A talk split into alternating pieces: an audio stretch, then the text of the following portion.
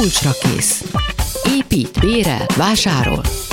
Kárpáti Iván ingatlan piaci műsora. Mi jellemzi a skandináv lakberendezési stílust? Miért ilyen népszerű? Létezik-e nem fehér dizájn, és ha már kicsit unjuk, mivel kombinálhatjuk? Összekötik a funkcionalitást az esztétikummal, és ez egy nagyon fontos alapvetése a skandináv stílusnak, hogy miközben betölt egy funkciót, és azt töltse be jól, töltse be úgy, hogy kiszolgálja azt, amire én használni szeretném, közben legyen esztétikus és dekoratív is. Úszóház, lakóhajó, mit gondolunk róla, és mi a valóság, mennyire elterjedt Magyarországon, mik az előnyei és a hátrányai? Kiülünk a teraszra egy esti borozgatásnál, ott ülünk a 24 négyzetméteres teraszon, és ugye ott leszáll a különböző ócsak, kanalasgém, tehát olyan madár és növényvilág van, hogy ilyen tényleg nincs máshol Magyarországon. Vendégem Pető Réka, a Dírdekor társtulajdonosa. Szerbusz! Szia, üdvözlöm a hallgatókat! Hát azt hiszem, ez az a stílus, amiről szerintem mindenki azt gondolja, hogy nagyjából mindent tud, meg mindent látott. Mi jellemzi elsősorban ezt a stílust, és főleg mitől ilyen népszerű? Hát mondhatnám egy kicsit ilyen maliciózusan, hogy az ismert nagyáruház szisztematikus, több évtizedes munkája is benne van ebben, de gondolom ennél azért ez összetettebb. Ennél egy kicsit összetettebb, igen. Ami talán elsőként eszünkbe jut a skandináv lakberendezésről, hogyha ezt a szót meghalljuk, akkor az a világosság, és ez már eleve egy nagyon vonzó szempont, azt hiszem, hogy sokaknak. A skandináv országokban ugye azt tudjuk, hogy alapvetően keveset süt a nap, hosszú szürke évszakok jellemzők ott az országokban, és hogy ezért... Az építészetben is az alakult ki, hogy hatalmas ablakok vannak a házakon, amikre nagyon sokszor nem is tesznek függönyt, hogy ezzel is minél több fényt engedjenek be az otthonokba. Uh-huh. És ezt a világosságot átemelték a lakberendezésre is, a bútorokra is. Ezért... láthatjuk azt, hogy a jellemzően a skandináv bútorok azok világos alapszínekkel rendelkeznek, fehér, bézs, esetleg halvány szürke bútorok, ami viszont nagyon jól kombinálható nagyon sok mindennel. Ezt a világosságot a tágassággal egészítik még ki, ami szintén ugye mindenkinek egy vonzó szempont lehet, hiszen... megadatik, ugye? Így van, igen. De hogy a különböző bútorokkal ennek a tágasság érzete is növelhető. Nagyon jellemzőek a nagyobb beépített szekrények, ahova mindent jól elrejtenek, jól elpakolnak, tehát nem jellemzi zsúfoltság ezeket a tereket, hanem miután mindent elpakoltak, akkor egy ilyen letisztult tér keletkezik, ami akkor is tágasabbnak tűnik, és elérhető vele a tágasság a kisebb terekben is. Tehát például ezért is válhatott olyan népszerűvé, mert hogy nincs szükségünk akár egy olyan nagyon nagy lakásra, hogy azt érezzük, hogy egy tágas teret alakítottunk ki, hogyha követjük a skandinávnak ezeket az alapvetéseit.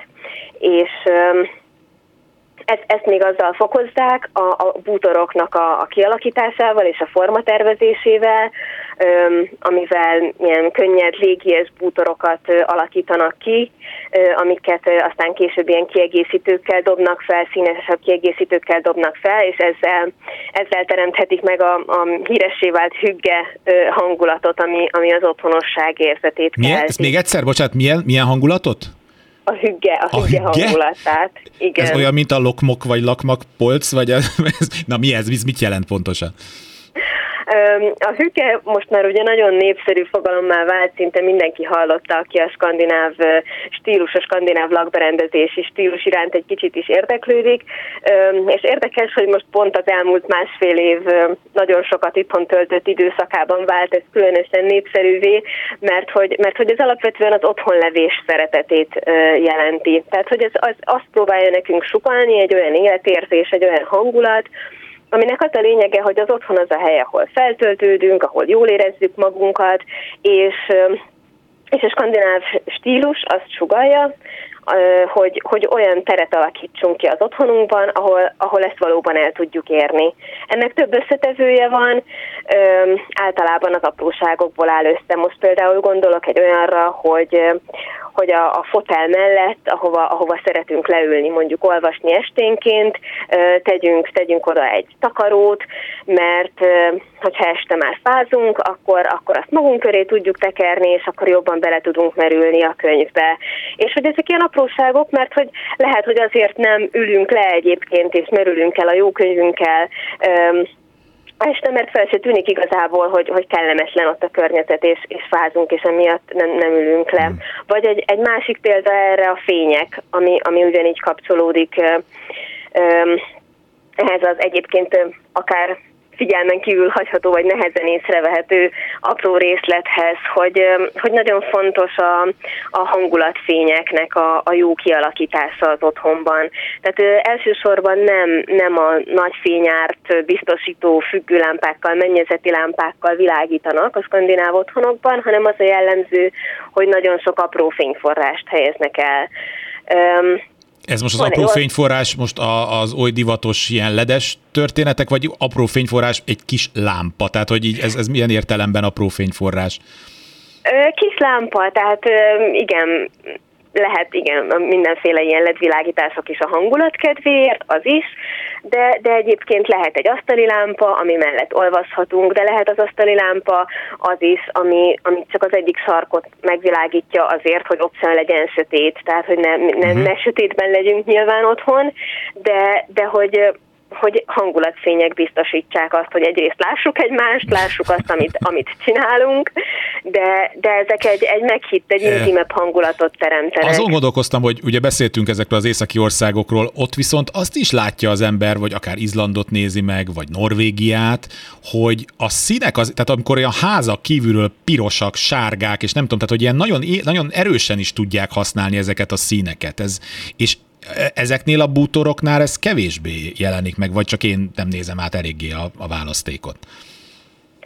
A bútoroknál kevésbé. A skandináv lakberendezésnek az az alapkoncepciója, hogy szerezzük be azokat a semleges színű és visszafogott színű alapdarabokat, ami az ágy, ami a gardróbszekrény, amit nem fogunk sűrűn cserélgetni, nyilván ezek ugye a költségesebb darabok, és a színeket pedig a kiegészítők. Ja, tehát akkor van egy fehér kanapém, és akkor megveszem hozzá a, nem tudom, horgolt, piros, sárga, nem tudom én milyen takarót, és akkor ezzel áll össze tulajdonképpen, ezek így kiegészít. Tehát akkor az aki csak megveszi a minden fehért meg pasztelt, és elfelejti hozzá megvenni a piros takarót, akkor az igazából nem is jól használja ezt az egész skandináv történetet? Nem, hát ez azért nem teljesen így van. Működik ez a nagyon letisztult világ is, de ebben pont az a jó, és pont az az izgalmas, hogy ezekkel a színes kiegészítőkkel, ezek ugye könnyen cserélgethetők, tehát mondhatom azt, hogy most a pirosszal egészítem ki, bár az mondjuk kevésbé jellemző a skandinávra, de mondjuk egy rózsaszín, vagy akár egy sárga, és akkor veszek több kispárnát, veszek szőnyeget, olyanra cserélem a sötétítő függönyt mondjuk, mert mi azért itthon használunk függönyöket, és ezeket könnyen le tudom cserélni, és azzal tulajdonképpen el tudom azt érni, hogy egészen megújuljon az otthonom, úgy, hogy gyakorlatilag csak néhány kiegészítőt cseréltem le. És ezzel fel is lehet dobni a skandináv stílust, ami szintén ugye nagy előnye, hogy egyébként nagyon jól kombinálható az egyéb stílusokkal, és a kiegészítők terén tényleg egy nagyon nagy szabadságot biztosít, és így lehet vele játszani. Mikkel lehet kombinálni? Említetted, hogy mi az, amivel passzol. És akkor itt hagyd tegyek egy zárójelet, ezt nem bírom ki, hogy azt magyarázd meg nekem, hogy sikerült a magyar nép lelkét ennyire meghódítani, mert azért ugye ez egy kompország, tehát nyugat és kelet között, és azért ez a keleti, kicsit díszítettebb, kicsit színesebb dolog azért a magyar ember lelkének, hogy úgy mondjam, közel áll hozzá. És mégis, valahogy ez mégis bejött, vagy pedig te azt látod, hogy használjuk, de azért ilyen kis magyar ízesítéssel ezt az egész skandináv dolgot. Tehát azért most már évtizedek óta látjuk ennek, hogy merre fejlődik. Én azt látom, hogy itthon is egyre nagyobb teret kap ez a klasszikus, tehát tényleg teljesen skandináv stílusban berendezett irány, és én szerintem ebben nagyon jelentős szerepelhet annak is, hogy ez a fajta letisztultság és minimalizmus, ez segít lelassulni. És mostanában arra azért egyre nagyobb igény van. Nyilván ez most egy óriási klisé, hogy milyen felgyorsult világban élünk, de hát tényleg így van, és ez a skandináv stílus pedig a lelassulás felé vezet minket. Tehát minél inkább egy ilyen megnyugtató, meghitt otthoni környezetet tudunk kialakítani a bútorok, a díszítések, a dekorációk segítségével, annál jobban működik ez, hogy otthon tényleg el tudunk lazulni, és ehhez igenis a lelkünkhöz hozzátesznek a bútorok és a lakberendezés, hogy mi vesz minket körül. Uh-huh. És szerintem erre egyre többen éreznek rá. Ott akasztottalak meg, hogy mivel lehet kombinálni. Igen. Hát tulajdonképpen nagyon sok mindennel, amik talán a legjobban mennek hozzá, és ami nálunk is nagyon népszerű, az a vintage stílus. Nagyon jól összekombinálható a kettő, és akkor ez pont reflektál arra is, amit mondtál, hogy a nagymama padlásáról előkerülő 1000 éves stoki, vagy ilyen elkopott íróasztal, vagy egy olyan kis szekrény, ami már kicsit kopottas, de egy kis DIY technikával mi magunk fel tudjuk újítani. Ezzel is nagyon jól mutat együtt a két stílus, és ezzel pedig nagyon személyessé is tehetjük magát a skandináv stílust. Aztán egy másik irány az industriális stílus, ami szintén nálunk is egyre népszerűbb párja a skandináv stílusnak.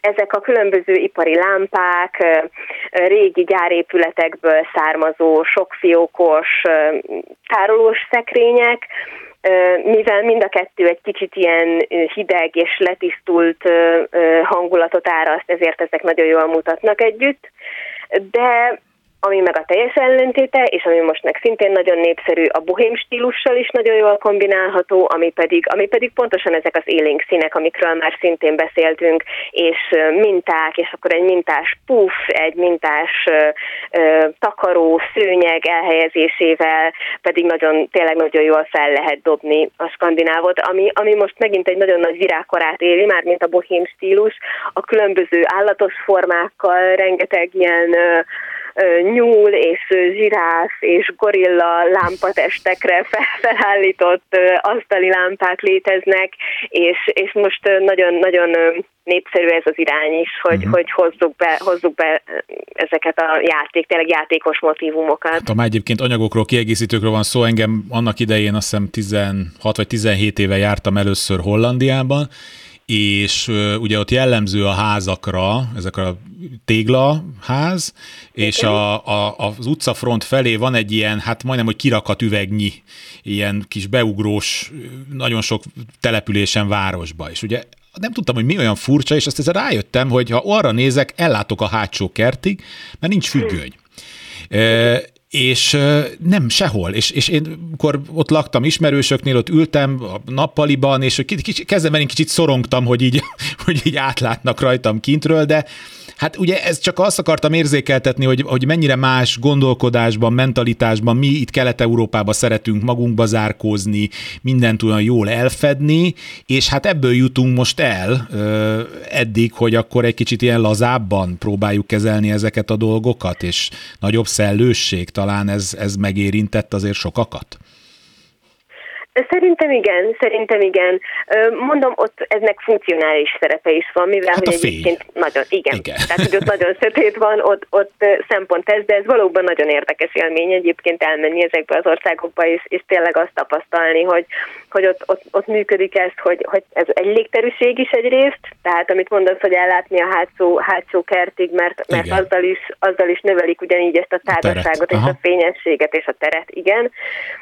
De ez is már nagyon régóta nálunk is egyre népszerűbbé válik, hogy egy légtérben legyen az étkező, a konyha, a nappali, az összes ilyen közösségi tér, hogy a család minél több időt töltsön együtt, és kevésbé szeparálódjunk el, azok tényleg az ilyen visszavonulós hálóhelységek. Nekem vannak azért fenntartásaim a úgynevezett amerikai konyhás megoldásoknál. Az általában, hogyha tényleg nincs valakinek egy 150 négyzetméteres tere, akkor azért, hogyha valaki azért intenzívebben használja a konyhát, azért mondjuk egy ilyen magyar átlag lakásban az elég durva tud lenni. Tehát ami ott szagokban felszabadul, és hát mondjuk az jó is, csak azért egész nap az kicsit sok, de mindegy, ez majd egy külön műsorban meg fogjuk beszélni. Ugye a home office, ami hát itt elgázolt minket az elmúlt másfél évben, már aki olyan szerencsés volt, hogy egyáltalán ezt megtehette, hogy nem vesztette el a munkáját, és otthonról tudott dolgozni, de hogy ez is egy kicsit segítette ezt a stílust, tehát hogy pont mindenért, amit eddig beszéltünk, tehát hogy szellős, átlátható, otthonos, jól alakítható, világos, mert Magyarországon azért a városokban kicsik a lakások, pláne aki panelban lakik, na hát ott meg aztán ott varázsolni az különösen, hogy ez egy ilyen, hát nem is reneszánszát kell, hogy elhozza, mert ez nem is volt nagyon elfeledve, de ez lökött valamennyit ezen az egész stíluson? Szerintem igen, és amit szintén az elején említettem a rendezettség szempontjából, hogy a home office-nál ugye különös jelentőséget kapott az, hogy tudjuk elkülöníteni otthon a munkát a pihenéstől. És azt pont ez a fajta skandináv rendszerezés, ezek a jól elzárható tároló felületek is segítenek megalapozni, hogy legyen egy irodarész, ahol dolgozom, és aztán legyen, ami egészen máshogy van berendezve, ami az íróasztal, és akkor ott, ha már beszéltünk ugye a fényekről, ott van egy olyan asztali lámpa, ami a munkámat segíti, ami kifejezetten odavilágít, és hogy aztán utána pedig legyen egy olyan rész, ahova pedig elmegyek pihenni, ahol pedig egy olvasólámpa van, ahol mondjuk egy állólámpa van, ami körbevilágítja az egész teret, és ott már beszélgetünk, vagy csak olvasunk, és ahol pihenünk. Tehát, hogy segít egyrészt a letisztultsága és a minimalizmus a segítségével külön választani ezeket a funkciókat, másrészt pedig a rendezettségével elérni azt, hogy emellett se váljon túl zsúfoltá a tér. Uh-huh. Mennyiben kell másképp gondolkodni, és akkor bontsuk le funkciókra. Tehát, hogy mennyiben más egy skandináv mondjuk gyerekszoba, meg mondjuk egy konyha. Tehát, hogy mik azok és nem csak a külsőségek, meg a színek, hanem mondjuk akár funkcionálisan. Ugye arra már tettünk utalást, hogy azért ebben a stílusban szeretnek mindent jól elpakolni. Tehát legyen mindennek valami praktikus tárolja, de ebbe menjünk bele egy picit. Nézzük a gyerekszobát mondjuk, induljunk onnan. Nézzük a gyerekszobát, igen, hát a gyerekszobáik azok varázslatosak. Nagyon népszerű ugye jellemző a skandináv stílusra a természetes anyagok használata, és ez megjelenik a gyerekszobában is. A játékok is alapvetően faljátékok, és ott is a színhasználat sokkal inkább ezek a visszafogott pasztelárnyalatok jelennek meg a játékok terén is, ami egyébként jót tesz a gyerekeknek is abból a szempontból, hogy szintén egy ilyen sokkal megnyugtatóbb környezetet biztosít a gyerekszobában is. És egyébként pedig rengeteg tényleg ilyen mesés és varázslatos gyerekszobai kiegészítőt találnak ki, tehát a különböző indián sátrak szinte minden skandináv gyerekszobában felbukkan, baldahinok, a fali dekorációk szintjén is mindenféle játékosság, hogy a fali könyvespolcok is felhőcskét vagy macit formáznak, tehát hogy összekötik a funkcionalitást az esztétikummal, és ez egy nagyon fontos alapvetése a skandináv stílusnak, hogy miközben betölt egy funkciót, és azt töltse be jól, töltse be úgy, hogy kiszolgálja azt, amire én használni szeretném, közben legyen esztétikus és dekoratív is. Uh-huh. No, menjünk tovább. Akkor mondjuk menjünk át a konyhába. Ugye a nappaliban már azért úgy jártunk nagyjából, de hogy a konyhában mi a helyzet? A konyha is nagyon érdekes, az étkezővel is összekombinálva, szintén visszakanyarodva a hüggéhez. Ez is egy nagyon a hügge egyik fontos alapvetése a tálalás és az étkezésnek a művészete. Hogy maga az ebéd az ne egy ilyen szükségletkielégítés legyen, hogy leülünk, 10 perc alatt bekapkodjuk a ennivalót, és aztán megy mindenki a dolgára, hanem nagyon szépen megválogatják a konyhai kiegészítőket, a tányérokat, a süteményes tálaló is legyen elegáns, és a terítő is legyen kifejezetten dekoratív, és már ezáltal maga a tálalás, az étel előkészítése is egy hosszas folyamat lesz, segít lelassulni megint csak, és ez átragad a családra is, amikor odaül a család az asztal köré, akkor jobban kialakulnak beszélgetések az ebéd közben, tehát már maga az étkezés is egy ilyen, jobban egy ilyen családi esemény lesz. Egy olyan dolog, amit otthon csinálunk, és örömmel tölt el. Hát egyébként az a Magyarországon, ez a generációkon átívelő mondat, hogy magyar ember evés közben nem beszél, szóval ennél nagyobb baromságot el nem tudok képzelni, mert hogy pont, hogy ez a terep az, amúgy is talán ott végre akkor beszéljenek az emberek, mondjuk, hogy valaki járt, és ez nem kell Skandináviába menni, menjen el Olaszországba, nézze meg, hogy akár egy étteremben is egy ilyen 3 generáció, hogy kommunikál egymással, nyilván hát az lehet egy végpont, de egyébként pedig ez, hogy nem, de beszéljünk. Tehát, hogy eleve a családban mindenki minél többet beszéljen a másikkal, ami részben tud konfliktusokat is generálni, de talán sok feszültséget is ki tud oldani, úgyhogy ez nagyon jó, örülök, hogy ezt erre így csak egy fél mondattal ki tudtunk térni. A nyaraló, a hétvégi ház, ami ennek a szintén a funkciója most bizonyos szempontból átalakult. Vannak, akik gyakorlatilag kiköltöztek oda, tehát második otthonnak, akik szintén az elmúlt másfél év kataklizmáját figyelembe véve nem csoda. Szóval egy ilyen skandináv hangulatban berendezett nyaraló hétvégi ház, az milyen? Hát abból, amit eddig beszélgettünk, azt gondolom, hogy hát ha lelassulás, akkor itt aztán full lelassultunk, ha fény, akkor még több fény, hogyha melegség és nem tudom, barátságosság, akkor még több, tehát a hétvégi ház akkor mindennek a fokozása? Így van, gyakorlatilag igen. Ami nagyon fontos még az a természetes anyagoknak a használata, ami szintén jellemző a városi, de a vidéki házban is aztán végképp.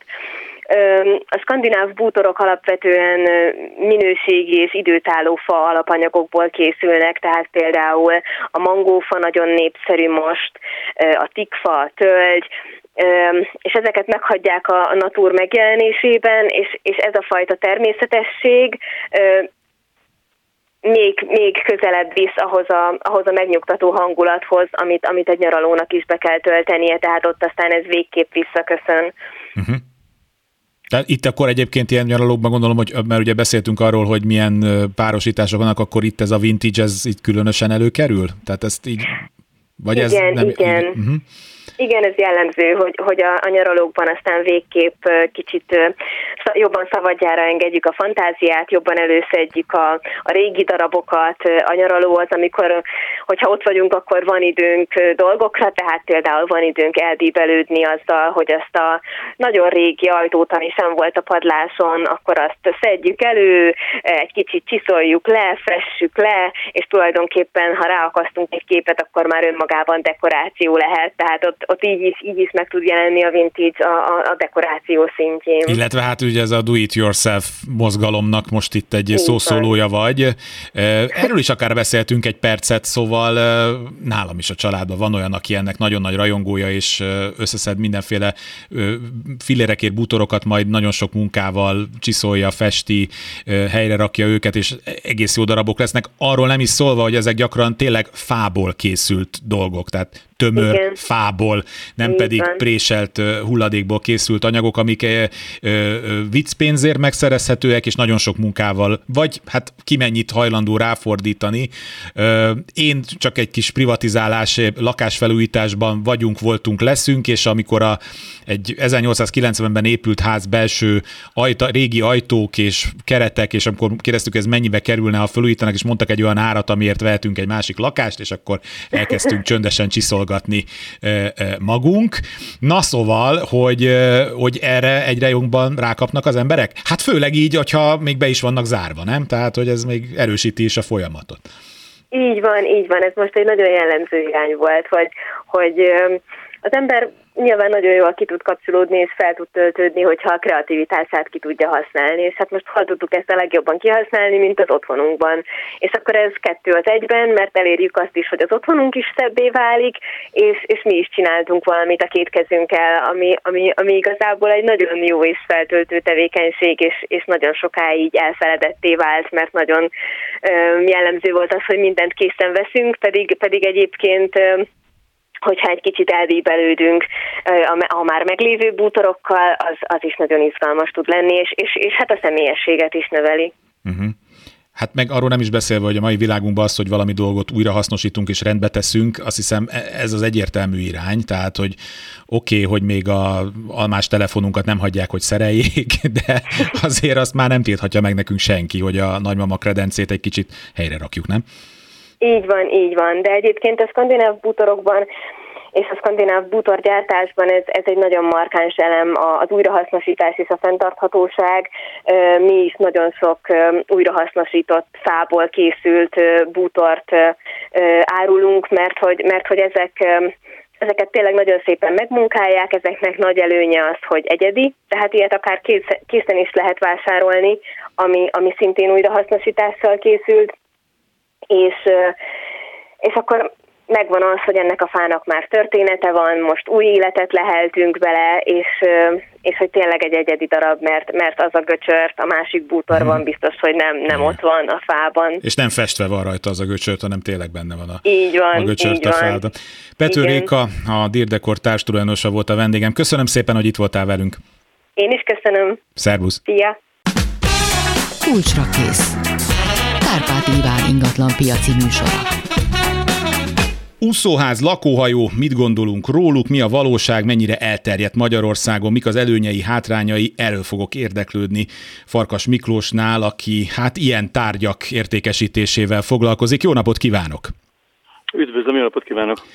A gyerekkori kedvenc színészem Pierre Richardról láttam egy dokumentumfilmet hosszú évekkel ezelőtt, és mondta, hogy ő megszállottja ennek, ők konkrétan a Szajnán lakik valahol a belvárosban egy hatalmas ilyen úszóhajón, és mondja, hogy amikor jönnek reggelente ott a turista, a városnéző kishajók, akkor mondják, hogy nem tudom én, balra a Notre Dame, jobbra pedig Pierre Richard reggelizik. De ő ezt nagyon szereti. Tehát, hogy ennek komoly, sőt, olyan ismerős is vannak, akik Angliában egy ilyen 8-9 méteres szerkezeten laknak, egy gyönyörű kis lakást alakítottak ki benne, és aztán van valami szabály, lehet, hogy már 400 éves, hogyha meghatározott időközönként jobbról balra, illetve balról jobbra x mérföldet hajóznak, akkor még csak bizonyos pénzeket se kell fizetni. Szóval a világban megvannak ennek a hagyományai, de mi a helyzet Magyarországon? Magyarországon ennek még nincs sajnos nagyon régen gyökerező múltja. Az utóbbi években lett ez nagyon felkapott. Ugye itt beszélünk az úszóházakról, mint gyűjtőfogalomról. Ugye ezt ketté kell bontani, mert az úszóházakba, ebbe a csoportba tartozik a lakóhajók, illetve a felépítményes úszóművek.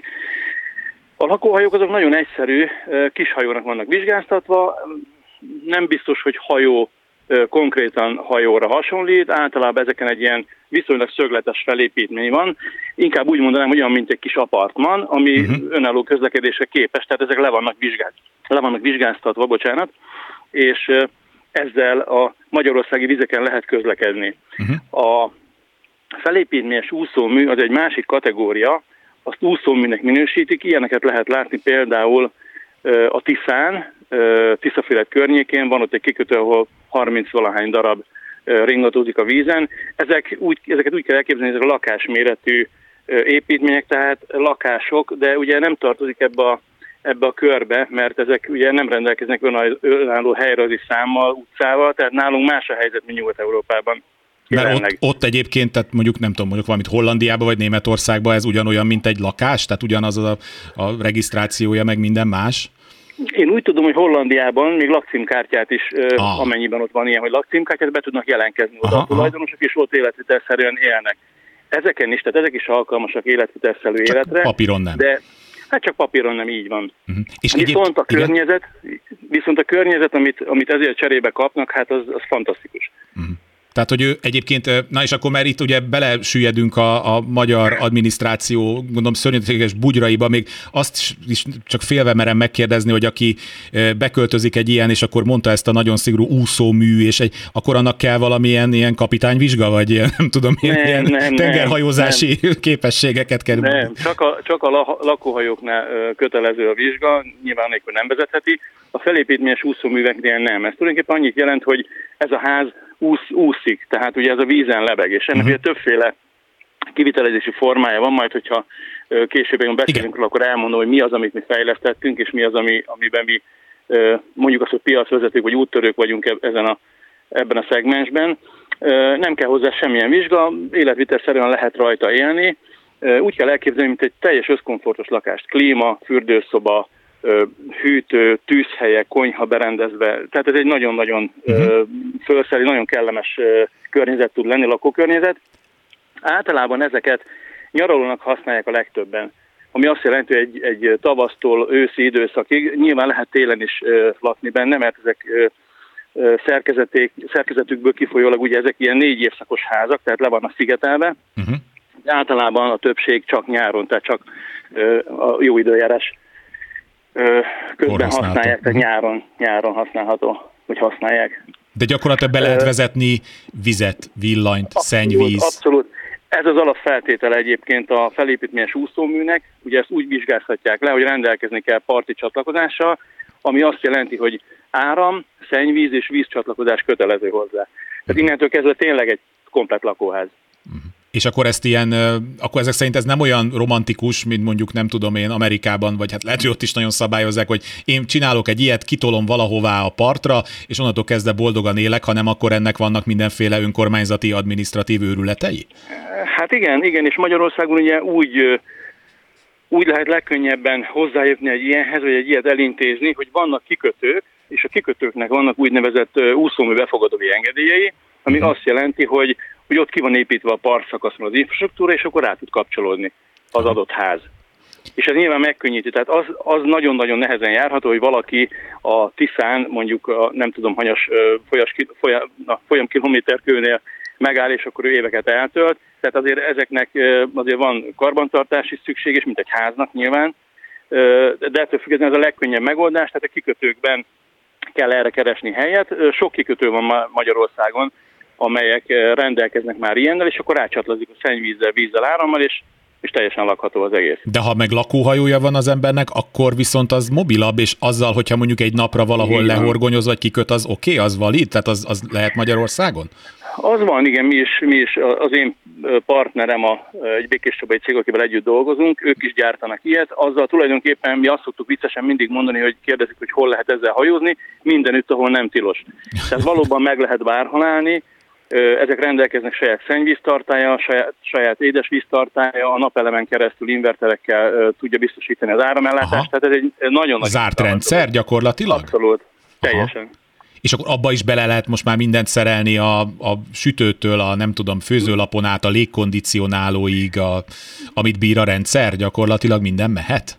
Igen, minden mehet. Mi alapból általában egy inverteres klímát teszünk be, illetve a hálószobákba egy ilyen lapradiátor, tehát egy elektromos radiátor, de ugyanúgy megvan a forróvíztároló, tehát elektromos vízmelegítő, tehát egy komplet, úgy néz ki, mint egy kis pici garzán. De mi történik például télen? Tehát, hogy kiemelik, vagy ez bírja a jeget, vagy ez hogy kell elképzelni? Jó, nyilván a hajót azokat általában mindig kiemelik, de mondjuk egy ilyen, megint elfejtettem a hivatalos nevét, ez a úszómű. Felépítményes úszómű, ez bírja a jeget? Igen, ezek úgy vannak megtervezve, ugye, tehát ezeket mindenki nem építheti, tehát erre rendelkezni kell egy úgynevezett jogosítvánnyal, egy engedéllyel, és ezeket általában hajómérnökök tervezik, tehát akinek ugye ez a szakmája, és ezt úgy tervezik meg, hogy ez kibírja a jégterhelést, de nyilván nagyon-nagyon helyfüggő, tehát ugye Balatonon tudjuk, hogy szoktak olyan extrém időjárási körülmények kialakulni, amikor méter magasan föltorlódnak a jegek, de a Balatonnál nem is igazán fordul ez elő. Tehát a Balaton az, ami még ilyen fehér volt mindenki számára. Inkább a Tisza-tó, a Dunakanyar, ezek a részek azok, ahol ez már úgy, mondjuk az, hogy felkapott, tehát egyre többet lehet ilyen szerkezeteket, vagy ilyen úszóműveket, hajókat látni. Egyébként nem is értem, hogy ez miért nem terjedt el jobban, mert na, majd lehet, hogy meg kiderül, mert mindjárt beszélgetünk majd a pénzről is. Hogy ugye a Balatonnál is ugye megy a harc azért, hogy kikerüljön part közelbe, miközben hát ezekkel a kis szerkezetekkel, hogyha megvan rá a megfelelő csatlakozási pont, akkor egyszerűbben ráadásul, hát amennyire én így gondolom laikusként, talán környezetbarátabb módon is, tehát például nem kell lerombolni a komplett nádast azért, hogy egy ilyen álljon a vízen, hogy ez hogy nem terjedt el? Hát erre én nem fogom tudni megmondani önöknek a választ. De azt szeretné, hogy elterjedjen. Igen, én azt szeretném, hogy elterjedjen. Tárgyaltunk már több olyan balatoni szállodával, akik hát fejleszteni szeretnének ebben az irányban, tehát egy plusz szolgáltatást szeretnének nyújtani, de mindenki ugye várja, hogy milyen fejlesztési lehetőségek lesznek a közeljövőben. Én úgy gondolom egyébként, hogy itt érdekes boom előtt áll az egész piac, tehát úgy a hajózás, mint a lakóhajózás, ezeknek a bérbeadása az Airbnb-n keresztül, tehát itt nagyon-nagyon sok minden van még hátra. Én nem azt mondom, hogy mi fecskék vagyunk, de nem sokan gyártanak ilyet Magyarországon, és ugye ennek elég komoly előírásai vannak, műszaki tartalom, stb. Tehát ugye említettem, hogy hajómérnök irodával kell megterveztetni, tehát olyan tervezőmérnökkel, akinek ugye ez a szakmája, és akkor ezt úgy kell szépen pontról pontra összerakni. Itt én úgy gondolom, hogy a Balatonhoz visszakanyarodva itt az lehet a szűk keresztmetszet, hogy nincsenek igazán olyan kikötők, ahova ezeket be lehetne tenni, mert ezek azért nagyon nagy létesítmények. Tehát mondjuk a lakóhajón mérete az ilyen 11-12 méterszer 5 méteres. Na most ennek a szállítása már eleve ugye egy elég korlátozott, mert túlméretes szállítmány éjszaka lehet szállítani. A másik pedig a Balatonon lévő kikötőkben ugye a vitorláshajóknak az ára, a tárolási díja, a kikötő díj is olyan magas, hogy egy ilyen építmény, vagy egy ilyen szerkezet ugye dupla vagy tripla akkor a méretű, és hát dupla-tripla annyiba kerül majd ennek a kikötőben történő elhelyezése is. Én úgy látom, hogy egyenlőre ez szabja a legnagyobb gátat. A Tiszán ugye nincs ilyen, a Tiszán ott más méretek vannak, a Tiszától meg főleg. Akkor beszélgessünk a méretekről, mert hát az látszik, hogyha ez valaki le akarja rakni, akkor azért ez több vitorlás hajónyi terület. Most nézzük akkor az úszóházakat. Mettől meddig, milyen méretkategóriák vannak? Négyzetméterbe, meg gondolom nézegettem róla a képeket, hogy ezek ilyen emeletesek, tehát tetőn ilyen marha jó napozó terasz, stb. Tehát hogy képzeljük el ezeknek a méreteit? A lakóhajók, most visszakanyarodok egy picit, a lakóhajók mérete az általában nálunk standard, 11-12 méter hosszú és 4 méter széles. Úgy kell elképzelni, hogy ugye akkor most hát felszorozzuk, akkor ez egy ilyen durván 40x50 négyzetméteres. Ennek a két végén van, a hátulján van egy napozó terasz, elején egy kisebb terasz, hátulján van fönn a motor, ugye a meghajtás, és egy ilyen 25-27 négyzetméteres felépítmény van rajta, ami egybe egy légtérben lévő nappali ebédlő, van egy fürdőszoba, illetve van egy hálószoba. Egy ilyen, hát most kérdezheti, hogy mennyi a bekerülése ennek. Mennyi? Ez 20 millió és 30 millió forint közé esik, körülbelül plusz száfa. De ezért egy nagyon-nagyon komoly katamarán testre épített, tehát dupla úszóműre épített, egy nagyon komoly kivitelű hajót kap, amit nyilván le lehet vizsgáztatni, fölteszi rá a megfelelő motort, és azzal tud közlekedni. Nyilván most egyenlőre nem a Balatonról beszélünk, tehát nem elektromotoros meghajtás, hanem belső égésű motor, tehát általában benzines motort használnak. Az úszóházak, és most akkor rátérnénk a mi projektünkre, a Abád-Szalóki Abád-Liget projektre, az úgy néz ki, hogy egy speciális megoldást találtak a mérnökeink, ami azt jelenti, hogy 12 darab cölöp van egy ház alatt, ebből 8 cölöpön fixen rajta van maga az építmény, a 4 szélső sarkán, meg ahogy az ujjunkon mozog a gyűrű, ha jön az árvíz, akkor föl tud emelkedni az egész szerkezet, mert úszótestek vannak, tehát ugyanolyan úszótesteket építünk alá, mint a hajóinknak. Ezen föl tud úszni, árvíz levonulás után pedig visszamegy. Tehát ezek stabilan cölöpön épülnek. Ezt a technológiát még nem alkalmazta senki, úgyhogy ez egy 2-3 éves, hát nem kutatás, hanem tervezés előzte meg. Mi eljutottunk eddig. Itt most 15 ház épül Abád-Szalókon, azt sikerült mind a 15-öt eladni. Ez az első projekt, ez egy ilyen bemutatkozás egyébként, mert ugye ilyen még nem volt. Most már tudjuk a gyengéit, már nem a szerkezet gyengéit, hanem azt, hogy egy kivitelezés során azért minek kell megfelelni. Nem olyan azért építeni vízen egy házat, mint mondjuk benne egy csarnokban, ahol ezeket a szerkezeteket megépítjük, és eljutottunk most oda, hogy az átadások azok folyamatban vannak, szeptember végére az utolsó ház is átadásra kerül valószínűleg, és utána kezdődik a második projekt, ott megint egy ilyen 20-25 ház kerül megépítésre. Ennek a terv dokumentációját készítik most, és előre láthatólag, hát úgy gondoljuk, hogy október-november elején elkezdődik az előértékesítés, óriási érdeklődés van egyébként. De most önöknek gondolkozom azon, hogy a járvány az most inkább hátráltatta, vagy előre vitte a projektet, mert nem olyan egyértelmű, ugyanis hát pont az előző műsorban beszélgettem egy szakértővel arról, hogy változik a nyaralóknak a funkciója. Ugye nagyon sokan elkezdték B-jelű lakásként használni amiatt, mert hogy a home office-ban akkor kellemesebb már ülni, hogyha van legalább 5 négyzetméter zöld az ember előtt, és nem egy lakásban már, aki ezt megteheti magának. Tehát nem önöknél ez benne van a projektben, hogy arra gondolnak esetleg, és erre van is tapasztalat, hogy az emberek ezt azért veszik meg, mert mondjuk olyan a munkája, hogy tud otthonról dolgozni, és akkor már inkább nézi a Tiszát az ablakon kifelé, mint mondjuk a szemben lévő ablakot. Tehát ez valamennyit lökött ezen az egész történeten? Én úgy gondolom, hogy nekünk ez a pandémiás helyzet valamelyest segített. Nyilván nagyon megnőttek. Tehát ha megnézzünk más ingatlanforgalmi szakértőket, és nyilván nem akarok most másnak reklámot csinálni, de azért mindenki ugyanabból a információhalmazból dolgozik.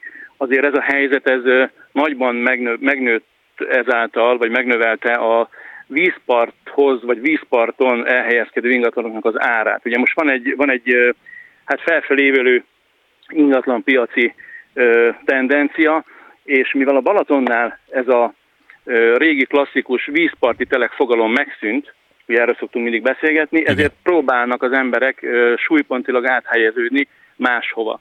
A Tisza-tó ugye Magyarország második legnagyobb tava, tehát óriási vízfelülettel rendelkezik, bár az infrastruktúra még nem olyan, mint a Balatonnál, Siófok, sorolhatnám itt Balatonfüred, meg egy csomó helyet, de a vízfelület abba különbözik ugye a Balatontól, hogy itt használhatóak azok az eszközök, ami a Balatonnal nem. Balatonon vitornázni lehet, meg nyilván vannak a elektromos meghajtású hajók, de a Tisza-tavon ott lehet végbordozni, ott lehet jetskizni, tehát minden olyan eszköz használható, ami rendelkezik. Ami a Balatonon nem. És ez nagyon-nagyon kezdi átrendezni a piacot. Én ezt látom egyébként. És ugye itt van vízparti telek, sőt, hát ugye amit mi értékesítettünk úszóházakat, ugye azok konkrétan a vízen vannak, tehát nem is a vízparton, hanem a vízre épülnek. És ilyen ugye nincs, tehát ez egy teljesen új dolog ma Magyarországon, és gondolom, hogy ez is hozzájárult ahhoz. Aha. Például internetet ilyenkor sem, mobilnetet használnak azok, akik ilyen helyen vannak, vagy az is megoldható akár a környékről? Megoldható, tehát nálunk minden egyes úszóházban be van kötve az internet csatlakozási lehetőség, tehát ez teljesen összkomfortos. Hogyha kicsit az üzleti modell felől nézzük a dolgot, meg a pénz felől, hogyha gyakorlatilag önöknél az, amit árelőnybe ki tudnak hozni a saját vállalkozásuknak, az a telek hiánya, mondjuk így, tehát hogy jó, nyilván ez se csak az, hogy azért az eddigi beszélgetésből azért föltűnt, hogy itt nem csak valami vasra rátesznek valamit a vízre és viszontlátásra, de gyakorlatilag itt a versenyképesség a telek hiányában, illetve az annak az árának a kifizetésének a hiányában van? Én úgy gondolom, hogy ez egy kicsit összetettebb ennél. Nyilván ez nagyon nagy mértékben befolyásolja. A másik, ami nagyon-nagyon jelentős, hogy ebben a régióban, vagy ebben a lokációban, ugye beszélünk a Tisza-tóról, nagyon-nagyon kevés helyen valósítható meg ilyen beruházás. Tehát ugye nem mindenki rendelkezik olyan partszakasszal, amelyikre engedélyt adtak. És mivel ez olyan, most finom, hogy nem is tudom, hogy fogalmazzam meg, tehát a lényege az egésznek, hogy itt most nekünk 15 ház került megvalósításra, jön a következő 25, és nem tudjuk, hogy utána mondjuk 2 év múlva lesz-e még. Tehát most nálunk 40 darab ház van. És én azt hiszem, hogy az árakat az is meghatározza, vagy nagyban, nagyon nagyban befolyásolja, hogy ugye most elérhető volt a 15, aki vásárolt, akár befektetési jelleggel, akár más elgondolásból, az most meg tudta venni, és még mondjuk jövőre tud venni, és utána ennek a típusú értékesítésnek vége van, mert el fogunk adni minden házat. Tehát, hogy gyakorlatilag, hogy annyira szűk a kör még valószínűleg. Nagyon szűk. És egyébként, ha már akik megvették, csak nagyságrendileg, hányan vették meg saját használatra, és hányan, akik majd arra gondolnak, hogy egyszer visszatér a béke, és mondjuk Airbnb-be kiadják? A második szakaszról annyit kell tudni, és nyilván még ez most csak egy ilyen, csak beszélgetünk, mert hivatalosan még nem jelentettük meg azt, hogy elkezdődik a második értékesítés. Nyilván egy pár fórumon már beszéltünk erről. A második lépcsőnél ott már bérbeadásban is lehet gondolkodni, az első ütemnél ott nem. Ott a kikötő tulajdonosnak volt egy olyan kritériuma, hogy szeretné egy ilyen csendesebb kikötői részt kialakítani, és azt szeretné, hogy ott mindenki magáncélú használatra venni igénybe a házakat. Nem szeretné, hogy azokat zavarja, akik azért vettek, hogy nyugalton vegyenek, hogy a naponta három bulitársaság váltja egymást. Pontosan így van. A második ütemnél ott viszont már ki lehet adni bérbe, azok más jellegűek lesznek, tehát valamelyest nagyobbak. Az első ütemnél 40-48, illetve 76 négyzetméteres épületeket építettünk, vagy felépítményeket, könnyű szerkezetes ház egyébként. A második ütemnél ezek kb. 10 négyzetméterre lesznek nagyobbak, de ugyanúgy szölöpre fognak épülni. Uh-huh. És hát ugye egy óriási élmény, ha most így elképzeli, ha látta is a fotókat. Láttam róla, hát meg ilyen, igen, vizualizációkat néztem erről. Kiülünk a teraszra egy esti borozgatásnál, ott ülünk a 20 négyzetméteres teraszon, és ugye ott leszáll a különböző, nem tudom, kócsak, kanalasgém, tehát olyan madár és növényvilág van, hogy ilyen tényleg nincs máshol Magyarországon. Nyilván erre borzasztóan figyelni is kell. Tehát nagyon figyelni kell itt a környezetszennyezésre, tehát azért vannak olyan alapszabályok, amit a kikötőbe, ha valaki ugye bejön és köt egy megállapodást, hogy akkor ő most 10 plusz 10 évig egy ilyen területet bérel, akkor ő azért aláírja azokat a feltételrendszereket, amit azért a kikötő nagyon szigorúan be is tartat. Mennyi akkor az éves költsége mondjuk egy ilyen átlagos méretűnek? Tehát egyrészt a fenntartása magának ennek a szerkezetnek, és az, amit fizetni kell a kikötő helyért, csak nagyságrendeket mondjunk, tehát nem kell pontosan. Nagyságrendileg ez durván 100 000 forint havonta, de ebben benne van a hajó tehát a hajónak a helye is, tehát ugye a kikötőben nem kell külön bérleti díjat fizetni a hajókért, hanem akinek van háza és mellé beköti a hajóját, nyilván azért nem kell neki plusz fizetni. De a kikötő ezért karban tartja a partszakaszt, a nádfalakat, szolgáltatást, tehát nagyon-nagyon sok járuléka van ennek a, most mondtam egy számot, hogy durván 100 000 forint, körülbelül egyébként ennyi nagyságrendileg. Több mint 65%-a ennek egyébként maga a hajóhely. Aha. És tehát attól függ, honnan nézzük, hogy most ez kinek drága, meg kinek nem drága. Ezt mindenki majd kiszámolja magának, mert hogy hogy ez megéri neki, vagy hogyha többe is kerül, mint hogyha van egy mondjuk egy sima telke egy házzal, de viszont neki megéri az élmény, ez egy érdekes kísérlet, szóval kíváncsi leszek, hogy ez hová fog a végén kifutni. A bármilyen banki finanszírozást ilyen jellegű szerkezetekre igénybe lehet venni Magyarországon? Van egyfajta finanszírozási lehetőség, van egy partner. Jó, most neki a nevüket nem mondjuk. Nem mondom a nevüket, van egy partner cég, leasingbe lehet venni ezeket az eszközöket. Aha. Tehát mindegy autót kvázi leasingelhető. Mindegy autót, így van. Aha. Így van, ezek a felépítmények. Ja, mert hát gyakorlatilag megint elfelejtettem, hogy itt gyakorlatilag közlekedési eszközökről beszélünk, ami ideiglenesen ki van kötve valahol. Így van. Igen. Így van. Teljesen leegyszerűsítve, így van, pontosan igaza van. Aha. Kicsit a berendezésről még van egy pár percünk, emlékezzünk meg, hogy ez ilyen standardizált, vagy jön valaki, és azt mondja, hogy már neki nem tudom én dél-amerikai nemesfából pácolt, én nem tudom, milyen padló kell, és kararai márvány, vagy pedig választhat 3-ból, és akkor azt kapja. Hát az utóbbi. Tehát választott kettőből és azt kapja. Ennek nagyon egyszerű a magyarázata. Ezek felépítményes úszóművek, ahol ugye ki kell számolni magát a felhajtóerőt. Ugye azzal kezdtem, hogy az acélszerkezet alatt, így van, az acélszerkezet alatt légtartályok vannak, amiknek alkalmasnak kell lenni arra a célra, hogy árvíz idején ezt az egész épületet megemelje. Tehát nagyon figyelnünk kell a súlyokra, úgyhogy nem igazán tudunk eltérni. Nyilván nem arról beszélek, hogy most 2 kapcsolóval több legyen a nappaliban, vagy a fürdőszobában. Igen, de nem tehet be mondjuk nagyon vastag gresszlapot a fürdőszobában, mert nem biztos, hogy meg fogja tudni emelni. Tehát itt minden, mondhatnám azt, hogy kilóra ki van számolva. A kivitel egyébként egy normál festett gipszkarton, szigetelőanyag, belülről megyünk kifelé, kívül pedig pírtöltettel töltött színes szendvicspanelek vannak felszerelve, tehát tényleg nagyon látványos, látszik egyébként a képeken is. Muszáj volt ezt a technológiát, ezt a rétegrendet választanunk, pont a súly miatt. Tehát ugye ennek meg kell, hogy tudjon emelkedni. Hát akkor a grillezésekkel óvatosan kell bánni így a parton lehet. A parton lehet. Mindenkinek a partja, mindenkinek a ház előtt van egy partszakot, és oda helyezi el a csónakot, a grillsütőjét, a gépkocsit, stb. Stb. Még csak erre a zöld részre visszatér, vagy az áramtermelési lehetőség, amit föl lehet szerelni egy ilyen készülékre, az mennyiben tudja kielégíteni a fogyasztást, és mennyit kell a partról bevinni nagyjából? Az úszóházaknál, amik Csölöpön vannak, ugyanis az Abád-Szalóki projektről beszélünk, itt normál áramcsatlakozás van. Uh-huh. Ugyanis nem éri meg. A mobil, tehát a lakóhajóknál a napelem invertel, amiről elkezdtem mesélni, azoknál mindenféleképpen, mert ugyan ő is tud a partra csatlakozni, de amikor ők bemennek horgászni, vagy elmennek bármit csinálni a hajóval, tehát szabad vízterületen vannak, akkor ő nem tudja máshonnan a hajó megoldani az áramellátást, csak úgy, hogy saját magának termeli. Uh-huh. És egyébként tapasztalatból mondom, tehát több ilyen hajót adtunk át ebben az évben is, mikrohullámos sütő van benn, vízmelegítő van benn, hűtőszekrény, televízió, műholdas adás, tehát egy alapon tud egy lakás. Lehet, hogyha most mindent egyszerre bekapcsol, akkor mondjuk az egyik biztosíték leold, akkor visszakapcsolják. Ezek úgy vannak azért tervezve, meg terhelve, hogy mindent azonos időben úgysem használunk. Mm. De tökéletesen kielégíti az igényeket, tehát tényleg nagyszerű dolog. Szennyvizet azt hová szivattyúzzák át, vagy az hogy kerül rá erről az egész szerkezetről?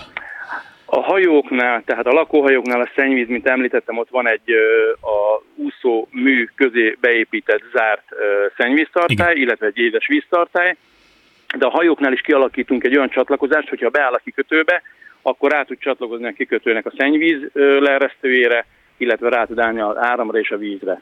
Utána eloldja egy gyors csatlakozóval, és folytatja az útját. A házaknál ott viszont fixen úgy van kiépítve, hogy minden ház előtt van egy ilyen gyűjtő rendszer, és akkor ott is egy ilyen gyors csatlakozással oldják meg, mert ha jön az árvíz, akkor mondjuk egy percen belül mindent el lehet oldani. Uh-huh. Na, ez érdekes. Na, azt hiszem, erre vissza fogunk térni már, hogyha egy előre haladottabb állapotában lesz a projekt. Farkas Miklós volt a vendégem, aki úszóházak és lakóhajók értékesítésével foglalkozik. Köszönöm szépen, hogy itt volt velünk. Viszonthallásra. Én is köszönöm, minden jót. Kulcsra kész. Kamasz László szerkesztő és Rózsa Egyi Gábor technikus kollégám nevében is búcsúzom. Kárpáti Ivánt hallották.